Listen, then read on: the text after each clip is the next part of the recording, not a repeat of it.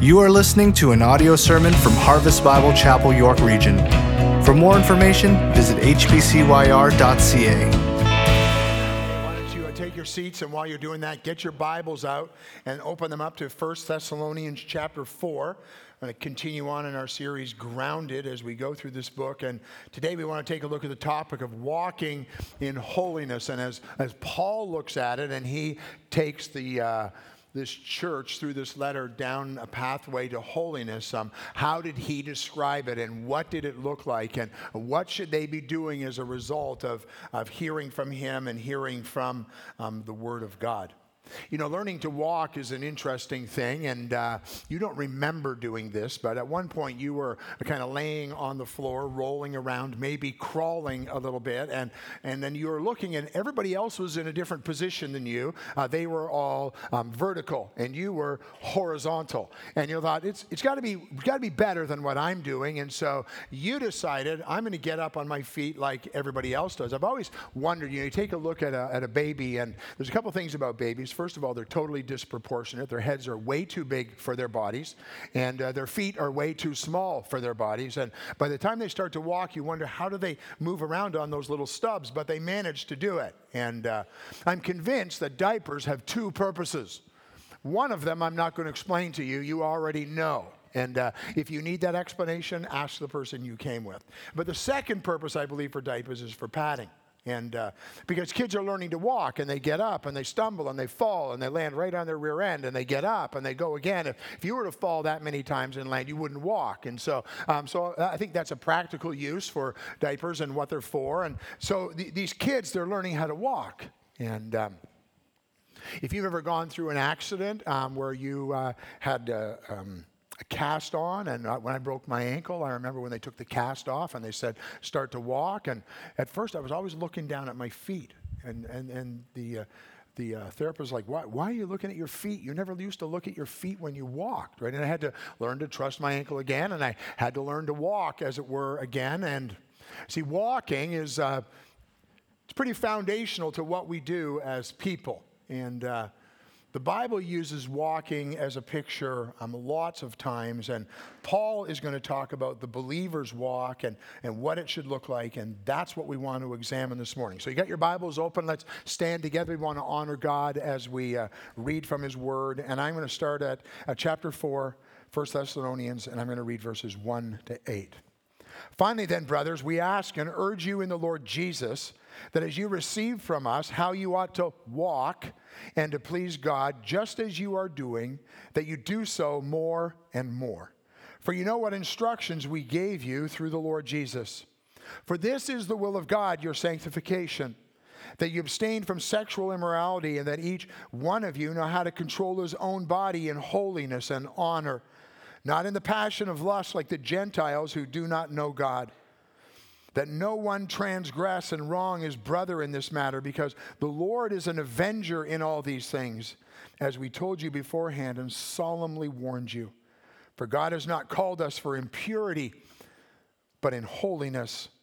Therefore, whoever disregards this disregards not man, but God, who gives his Holy Spirit to you.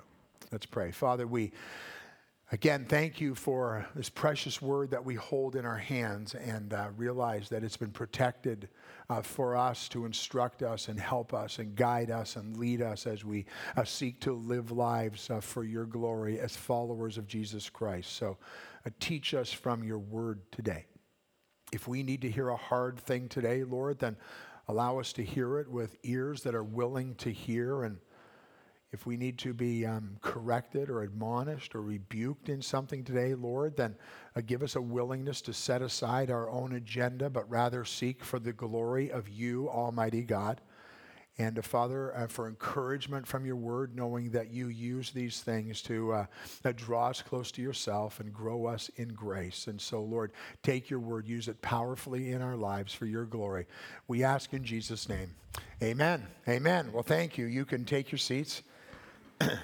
Paul has just finished at the end of the first uh, three chapters a, a whole session about section about exhortation and reflection, and he finishes up this last chapter. We are talking about praying for them.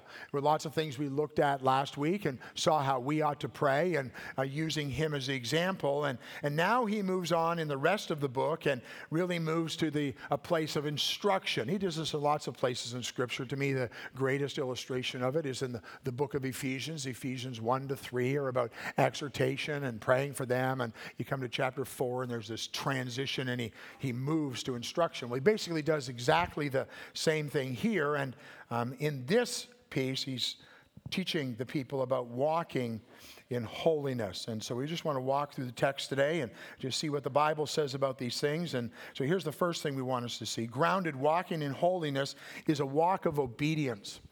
Walking in holiness is a walk of obedience. Look what it says in verses 1 and 2. Finally, then, brothers, we ask and urge you in the Lord Jesus that as you received from us how you ought to walk and to please God, just as you are doing, that you do so more that you do so more and more, for you know what instruction we gave you through the Lord Jesus. And so he starts out this chapter with the words, finally, then.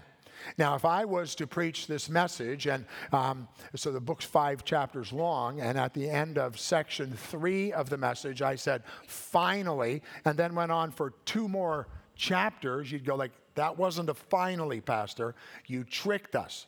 We thought we were coming to an end. We thought we were going to get out of here, and now we're not going to get out of here because apparently you have a lot more to say.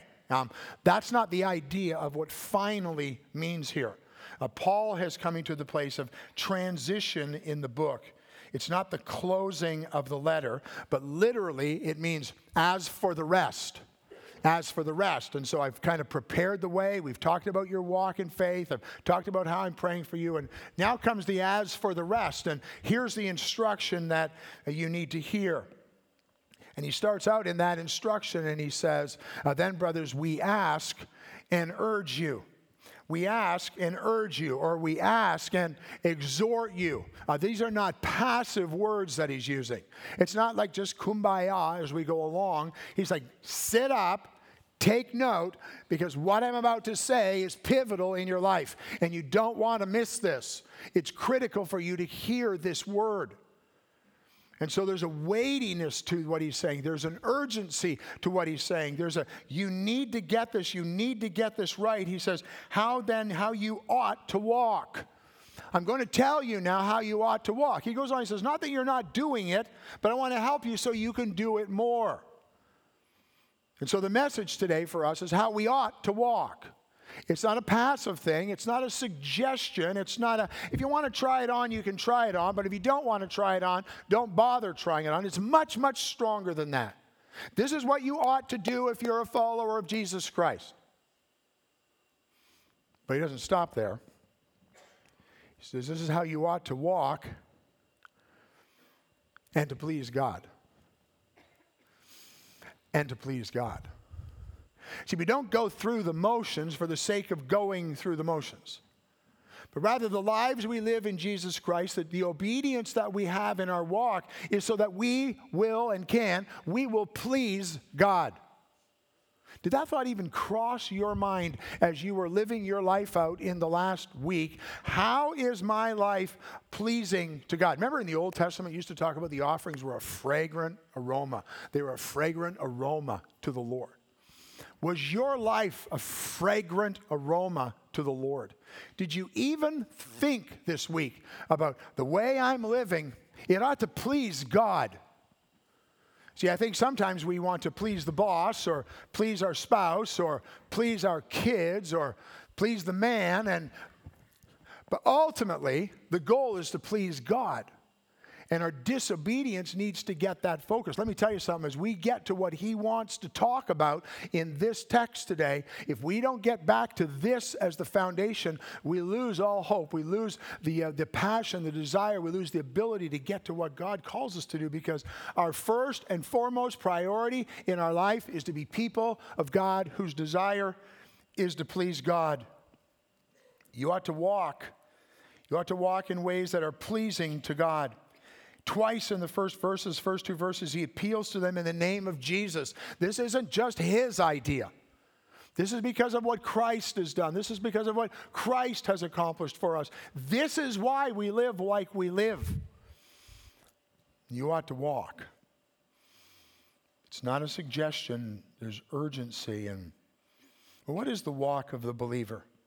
You know, the Bible says a lot about the walk of the believer, and uh, if you have a Thompson Chain Reference Bible at home, you can look it up and uh, the walk of the believer, and it gives you like eight different things that make up a walk of a believer.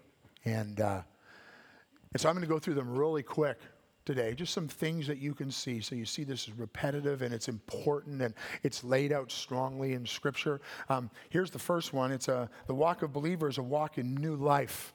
Um, in Romans 6 4, it says, We were buried, therefore, with him in baptism into death, in order that just as Christ was raised from the dead by the glory of the Father, we too might walk in newness of life. This is the only one I'm going to really zero in on this morning. I'm going to give you all the rest of them, but we need to walk in newness of life. What does that mean?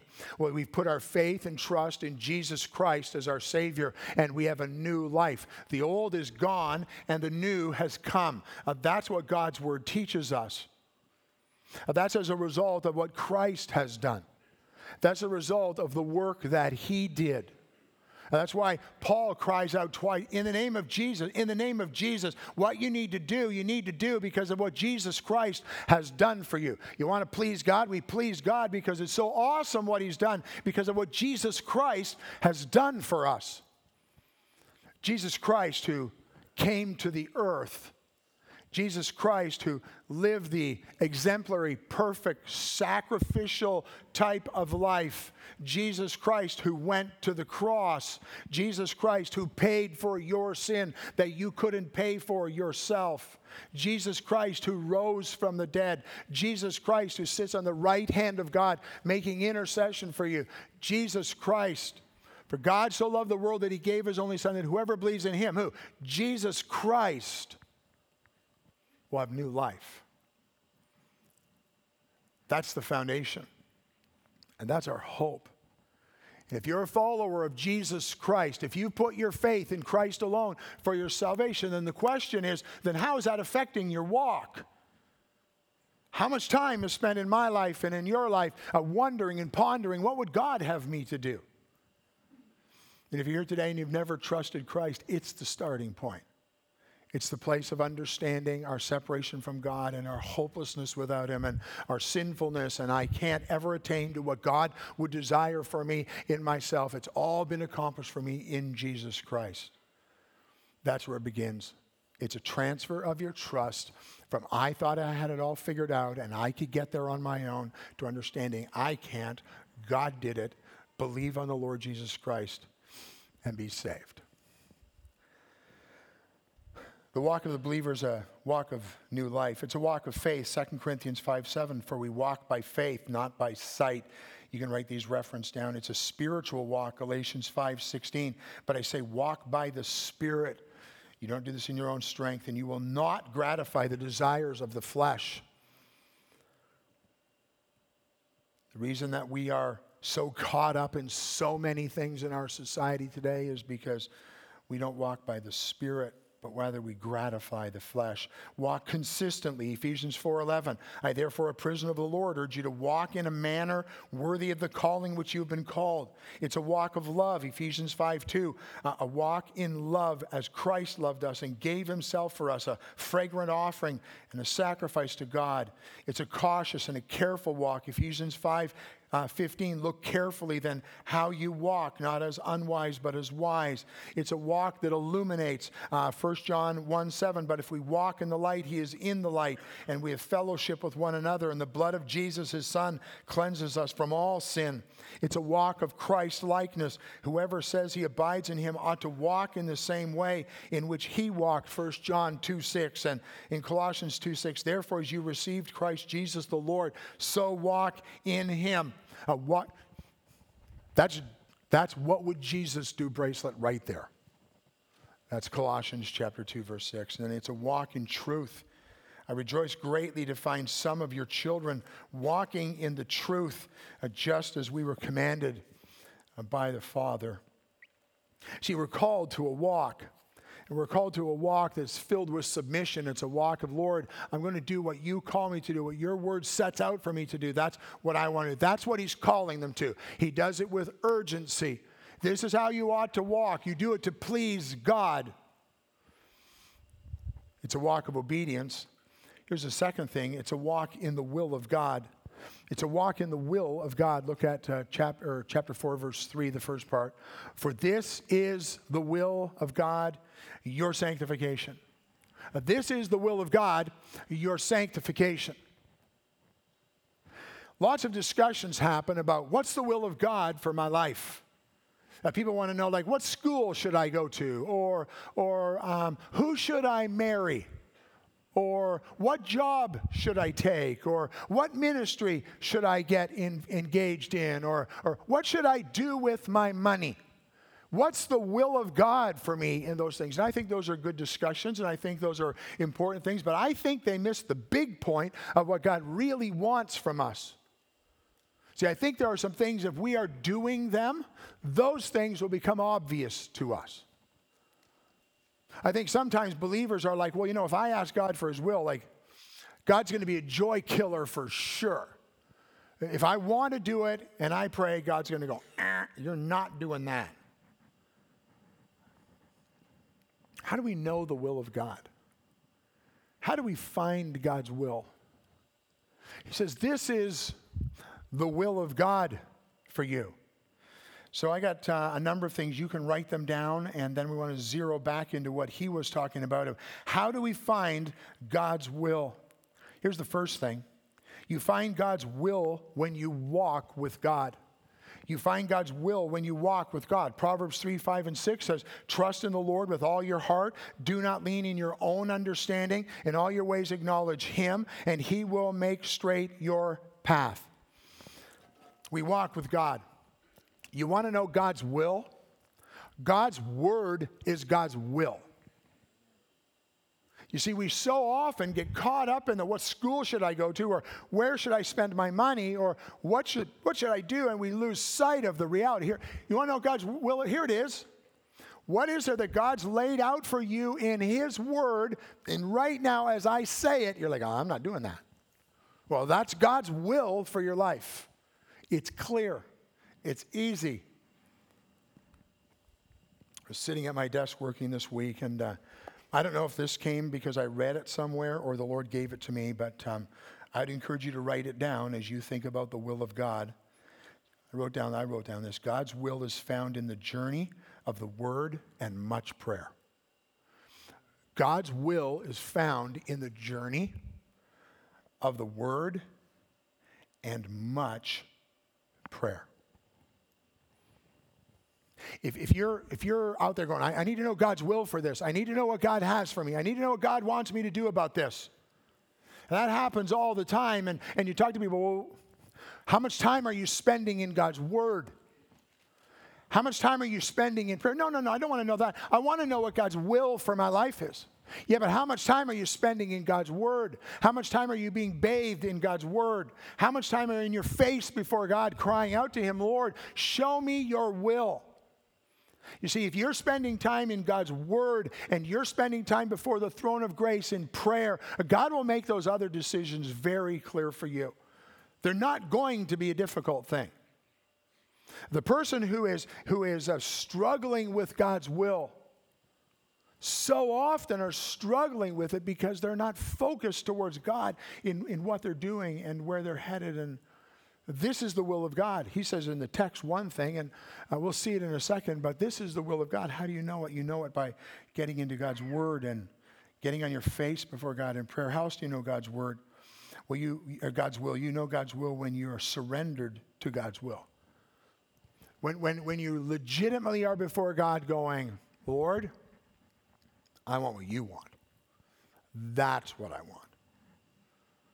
A life that's pleasing to God is not a life that says, God, I want what I want. I want your will on my terms. The will of God is, God, I want what you want. I'm surrendering what you want. I believe God gives us the, the, the things that we desire in our heart. We'll see that in a second. But we have to surrender to what God wants. I, I appeal to you, brothers, before the brothers, by the mercies of God, to present your bodies as a living sacrifice, holy, acceptable to God, which is your spiritual worship. Don't be conformed to this world, but be transformed by the renewal of your mind, that by testing you may discern what is the will of God, what is good and acceptable and perfect. You want to know the will of God? You obey what you already know God's will to be. If you want God to reveal more to you, then what is it He's already revealed to you and you're not doing it now? Why is God going to give you more when you're not doing the things He's already told you to do? He's already made it clear what you, you already know in your heart what the right thing is. Here's, a, here's another one. It's a practical one. We know God's will when we seek godly input.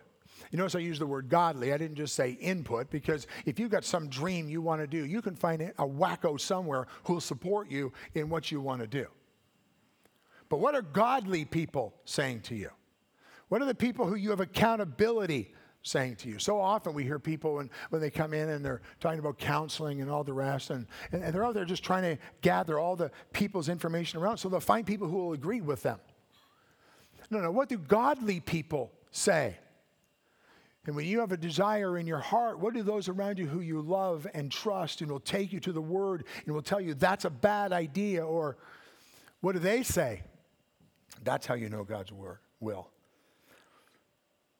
Pay attention to how God has wired you. That's another thing. I, I love 1 Peter 4.10 as each has received a gift, use it to serve one another as good stewards of God's varied grace the way God has made you, your natural bent towards things. Don't, don't think that God is a killjoy. If I want it, He's not going to let me have it just so that He can beat me down and humble me. And no, no, how has God gifted you? And when you put them in, in order under these other things, that's a very legitimate thing for you to, to think about. Listen to God's Spirit. My sheep hear my voice, and I know them, and they follow me. John 10 27 says. Here's another one listen to your heart. I don't lead with your heart, but listen to your heart. Psalm 37, 4 and 5 says, Delight yourself in the Lord, and he will give you the desire of your heart. Commit your way to the Lord, trust in him, and he will act. And take a look at the circumstances around you, Philippians 4:11. Not that I'm speaking of being in need, for I have learned in whatever situation I am to be content.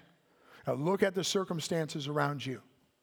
And so there are lots of things in our lives where we need direction from God and we need help from God and we need to know the will of God. And those are some tools that can be helpful for you. But I got to tell you, if you're not in prayer and you're not in word, uh, don't expect to get clarity and don't expect to move forward with confidence in what God has called you to. But in this book, uh, Paul talks about two things specifically when he talks about the will of God. And so if the Bible says, this is the will of God, you don't have to pray about that. You don't have to think about it. You don't have to wonder, is this the will of God? Because it is. And in 1 Thessalonians chapter 5, it says, Pray without ceasing, for this is the will of God. It's clear. And so if you're not a person in prayer, then you're not a person who's in the will of God. We're going to come to that later on when we get to that part of the book. Today we're in chapter 4, and he says, For this is the will of God, your sanctification. Hey, church, this is what God wants for you. God wants you to be sanctified. Well, what does that mean? Well, it's the word holy, it's the word set apart. God wants you to be different. God wants you to stand out in ways that people look at you and they go, that person's different than all of the other people that I rub shoulders with as, as I go through my life. And they can see in you a difference. Why? Because that's the will of God. Does God want you to stand out? Does God want you to be different? Does God want you to be holy? You don't have to pray about that. The answer is yes. It's clear, it's in God's word, and it's what He desires for us what He wants for us. I love that uh, Jesus wrote this sanctify them in the truth. Your word is truth. So, you want to know how to be sanctified? You, You got to be in the book. If you're not in the book, you're not being sanctified because God's word will sanctify you. I, Here's a cool thing about sanctification because sometimes new believers they get saved and, and they're like, I, I, got so much to learn. I got so much to learn. And you talk about sanctification, I'm so far behind. I, I wished I met Jesus when I was 10 instead of when I was 40. How do I catch up on this? Well, sanctification is a progressive thing. Salvation is an act of God that happens when you put your trust in Christ.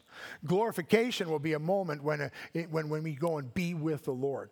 But sanctification is a process. Sanctification is us changing with the help of God's Spirit, moving forward in our walk. You've heard me say this. If you've heard it once, you've heard it a hundred times. I'm not what I will be. I'm not even what I should be yet. But I'm not what I was. Right? That's sanctification. I'm not what I'm going to be. I'm not even yet what I should be. Because I see areas in my life, I see the rough spots, I know the things I'm working on. But I'm thankful to God that I'm not what I was. That's sanctification. That's God's grace. That's His working. And that's what Paul is calling us to that we be a people of God who would walk in the will of God. This is the will of God, your sanctification. What priority is that in your life? What focus is there in your life for that? Not that it saves you, it doesn't save you. Salvation happened as an act back here when you put your trust in Christ. But as a result of that act and as a result of that working of God, and as a result of being a person who desires to please God with their lives, we live our lives differently. They need to stand out, they need to be different. And then Paul lasers in in this text into one thing. This is the will of God, your sanctification. Yeah, I wish he just kind of ended it there. Can't we all just grow up in Jesus and love him more? And, and then he takes them and. Um, not necessarily because this was an area in their lives that they were failing in, because in the first part of the book, he goes, You're growing in this, you're doing these things, but it was an area that was important in their day. He says this is the will of God, your sanctification. What? Here's your sanctification that you abstain from sexual immorality.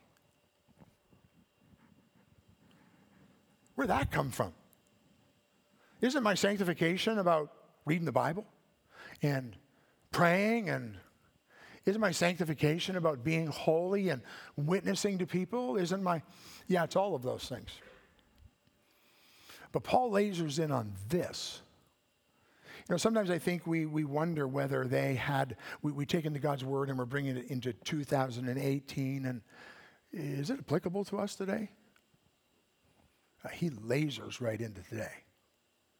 See, the problems that the Thessalonians faced were the problems that the Corinthians faced, and that's where he was writing this from. And they're the problems that we face this is the will of God, your sanctification, that you would abstain, that you would abstain from sexual immorality. And so the point is, we're grounded in a walk in holiness is a walk that says no.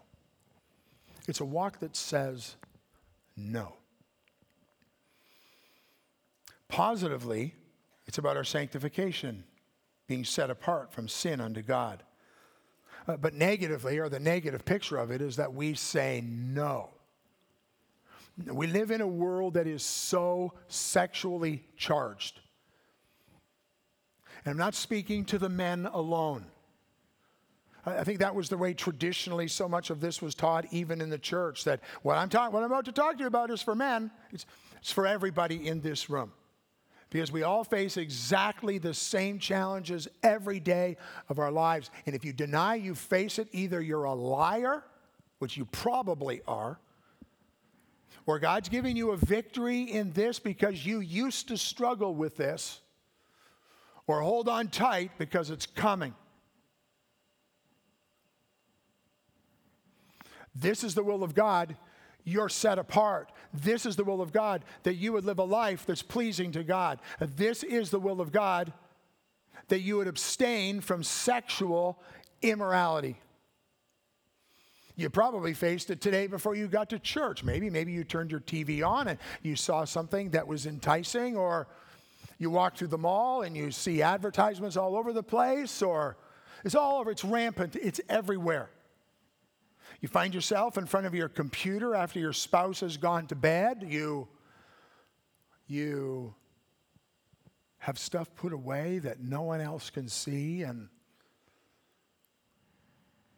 where your mind plays through things over and over and over again. And Paul says, here's the cry be set apart. Say no to sexual immorality. It's God's will. He talks about the Gentiles. Uh, this is what the Gentiles do. This is just the way they were. In their pagan religion, um, their pagan religion did not demand sexual purity of those who followed it. As a matter of fact, the gods and goddesses were grossly immoral. The priestesses were in the temple and, and they were there to service the men. And so he's calling them to something that maybe they had never thought about before. And it was a, a call to purity and a, a call to holiness. The Roman Empire was filled with sin. And so if it's like, well, no, but, but they don't understand because what, what they, it's, different today. It's different and it's the same. And Paul's cry to us is to deal with this in our lives. We have to learn to say no to ungodliness. Why? Because I want to please God. And so, what is the word he uses? The word he uses the, uh, from the Greek word is the word porneia. It's where we get our word pornography. In the King James Version, they use the word fornication. It's talking about premarital sex. It's talking about extramarital sex. It's talking about homosexuality. It's talking about sexual or sexual activity outside of the law. See, sex is an amazing thing. It was made by God.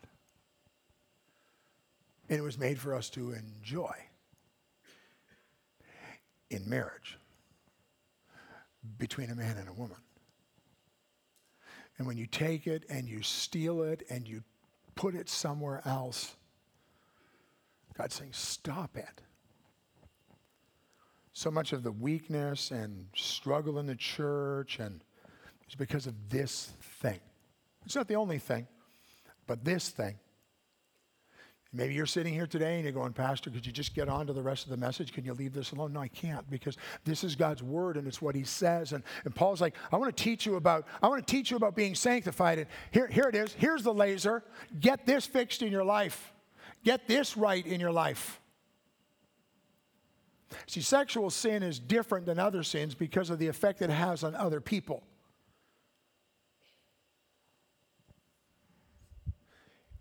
In the text he's uh, talking about says take responsibility for yourself. It says that each of you know how to control his own body in holiness and honor. If you're sneaking around your house after your spouse goes to bed or you've got this place and you got your computer set up so nobody can see it or take responsibility for yourself. I've talked about take your computer out put it in the driveway and drive over it Okay, but that doesn't really solve the problem because you'll find another way. If your heart doesn't change, if you don't get the priority right, if you don't get this fixed, it's not going to get solved. Think about the damage that these things are doing in our homes to our children. If your kids knew what you did, could they still respect you? If your spouse knew what you were looking at or what you were thinking about, think about the devastation there. Uh, think about the testimony of your, your, uh, the gospel witness in your life to a world. When the God of your life is really sexuality and not pleasing God,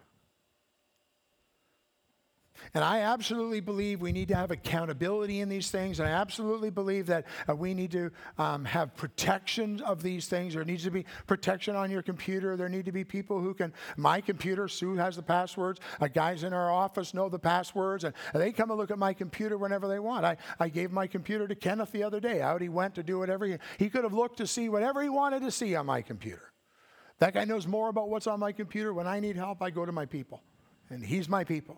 Because I'm not worried about what they're going to find.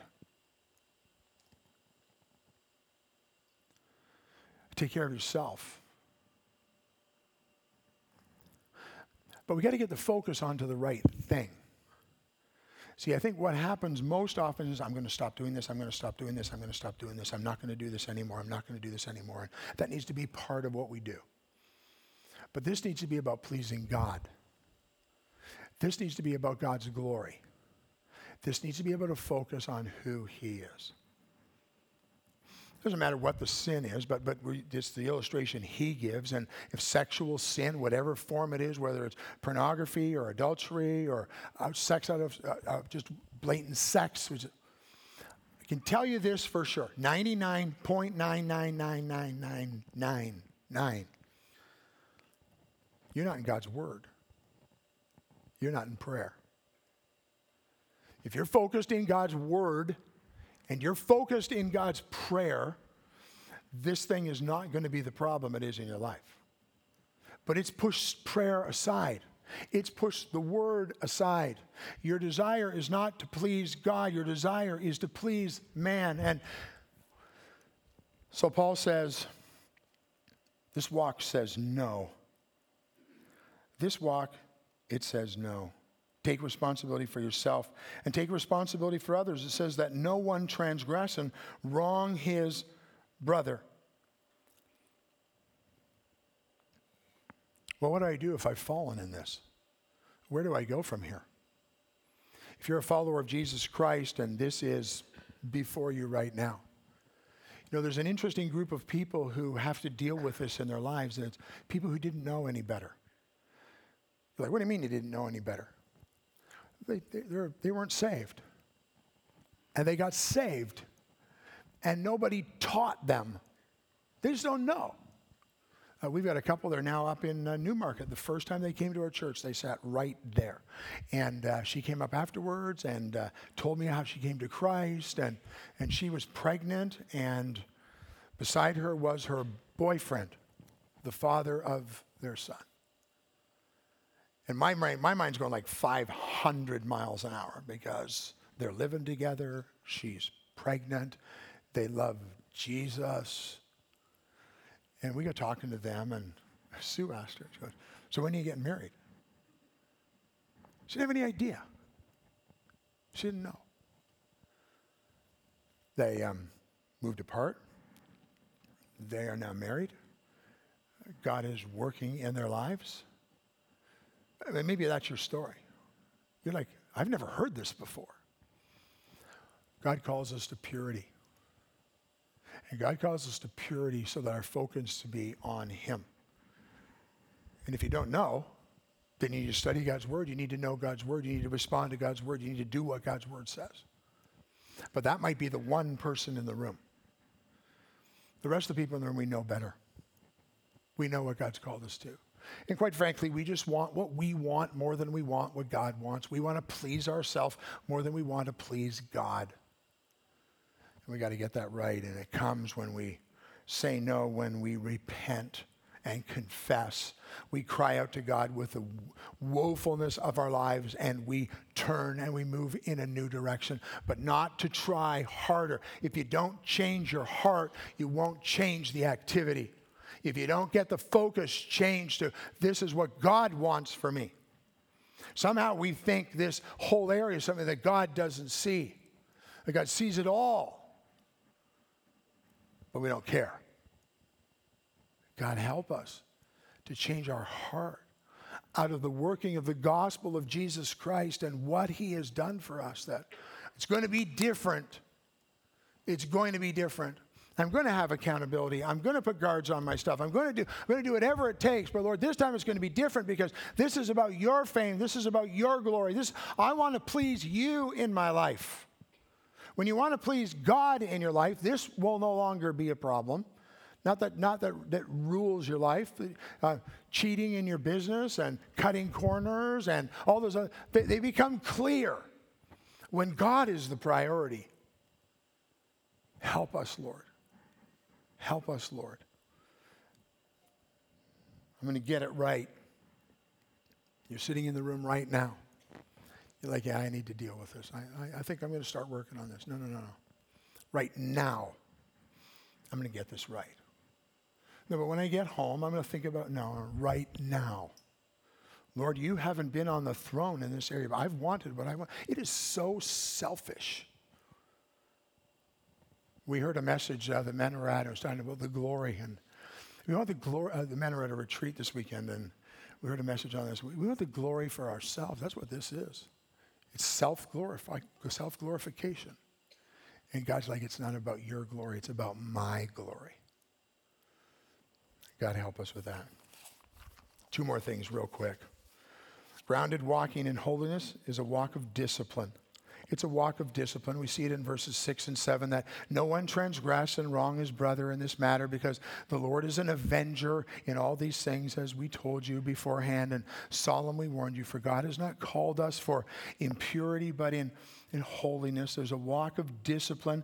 There's a, a walk that's sanctifying here. There's a walk where we're being set apart. There's it's a walk that's made up of vertical growth. If you don't get your eyes fixed on the Lord in this, you're not going to have victory over it. You might know it's wrong. You might know it's going to hurt the feelings of your spouse. You might uh, of your of your kids and your spouse. You might know other people are going to be. If you don't get the vertical piece fixed, you'll never get this fixed. It's a disciplined walk that gets God in the focus. It's also a observable growth. It demonstrates to a hopeless world there's, there's a, a horizontal piece to this. You know, one of the things that Sue do, Sue and I do, it's just a very practical thing, is um, we go to bed at the same time. And I realize some people work shifts. I realize this may not work for you, and it can't, but, but most people can. Well, no, I got to stay up and watch the news. No, you don't. I need to stay up and do it. No, you don't. You want to do it, and you know where it takes you. You want what you want. You want self glorification more than you want God to be glorified. And so, just about every night, we go to bed at the same time. Our telephones stay downstairs.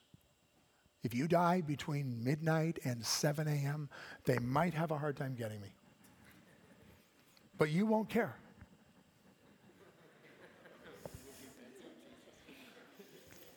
Our phones don't go up beside us in our room. And whenever, if ever her iPad comes up with her, because it's not fair, eh? we go to bed at the same time, and 30 seconds later, I'm asleep, right? That's just the way it is in our house. And it's not the same for Sue. But she's right there. She's wandering off.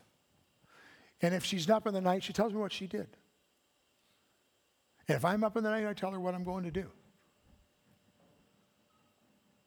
See, there's a the vertical piece to this, and the discipline is before God. The horizontal piece is this piece of accountability to each other, and then there's that inward part of your own heart. If, if your heart doesn't want to do this, you need to take a good look at your heart because um, that leads us really to the next point, the last point.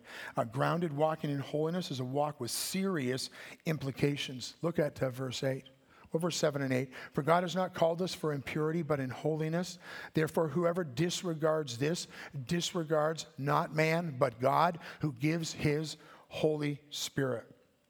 Four things, very quickly, I want you to see. Four reasons for sexual purity. Here's the first one because the Lord is the avenger of these things. That's what the text says. The Lord is the avenger of these things. We can trust that God will punish sexual immorality and that no one gets away with it. No one gets away with this sin, even if it appears to be undiscovered right now. You don't get away with this. And God is the avenger of this. So, do you want to please God or do you want to wait until He's the avenger of this? Because it's coming. It's coming. That's the first reason. Here's the second reason for God has not called us for impurity, but in holiness. God hasn't called us to be like the world. God has called us to be different from the world. God has not called us for impurity, but in holiness. And then listen to this one. Therefore, whoever disregards this disregards not man, but God. You want to play around with this? You want to ignore this, church? You want to, yeah, Pastor, thanks for coming. I maybe maybe next week's message will be nicer because it's more about love. And um, if you disregard this, Paul's saying, Paul's saying, you're not disregarding me. Who am I? You're disregarding God. And so as I say it, I'm telling you, would I be disappointed? Would I be hurt? Doesn't even matter. You disregard God when you disregard this thing in your life. You don't want to be on that side of the equation. You don't want to be on the side of the equation where God's calling you to purity and you're putting yourself under lookout because I'm going to avenge this. God's saying, not me. God is saying, I'm going to do this. You're not disregarding man. You're disregarding a holy God who we're called to please in what we do and how we live out our lives. Oh, God, help us that we never find ourselves in that place. Now, maybe you're here today and you're like, oh my goodness, I got to get this dealt with. Why would God even love me? I have failed so many times. See, the purpose of this message is that we also understand that God is a God of love and God is a God of grace and God is a forgiving God. And there may be ramifications coming out of what we've done, but, but it's not a case of God's here ready to beat you up and kick you out the door. God loves you. I love this. It's the fourth thing. It's the, uh, the fourth reason for sexual purity. God gives his Holy Spirit to us. That's grace. That's grace. So, even in the midst of our darkness, even in the midst of our struggle, God's Holy Spirit is there. God's Holy Spirit is there to convict us, and God's Holy Spirit is there to help us, and God's Holy Spirit is to work through us, and God's Holy Spirit is there so we can have victory in this. See, this is not a message only about take a look at your heart and get this right. This is a message about a gracious and loving God. You can't fix this on your own. This is fixed as a follower of Christ when, when you invite God to be part of the team, when God's Holy Spirit is invited to work in you and through you and with you to do this with a focus on Him. God is so gracious. God is so gracious. And with God's help, we can have victory in this. This is the will of God, your sanctification. That you would please God by abstaining from sexual immorality. Well, so what? Galatians 5:16 I read it earlier in the message, but I say walk in the spirit and you will not gratify the desires of the flesh. When you get your focus on the Lord, when you get your passion on seeing God, when you get your passion on pleasing God, when you are spending time in the Word, when you are spending time in prayer, when you're crying, crying out to God, help me with this, I cannot do this on my own. When we walk by the Spirit, we won't want to gratify the desires of the flesh. Titus 2:11 and 12 says for the grace of God has appeared bringing salvation for all people training us to renounce ungodliness and worldly passions and to live self-controlled upright and godly lives in this present age. Because of who God is say no. Because of who God is confess your sin because of who God is, repent. Because of who God is, put things in place so you stay away from this sinfulness, that your prayers are not hindered, and that God can work in us and through us for His glory. Let's pray. Father, this is your word. Thank you for it. It's a heavy word today, but it's your word. It's just the next verses. Father, I pray that as we hear them, we would understand that they were written to instruct the Thessalonians in 50 or 60 AD, and they are absolutely true and relevant to us today.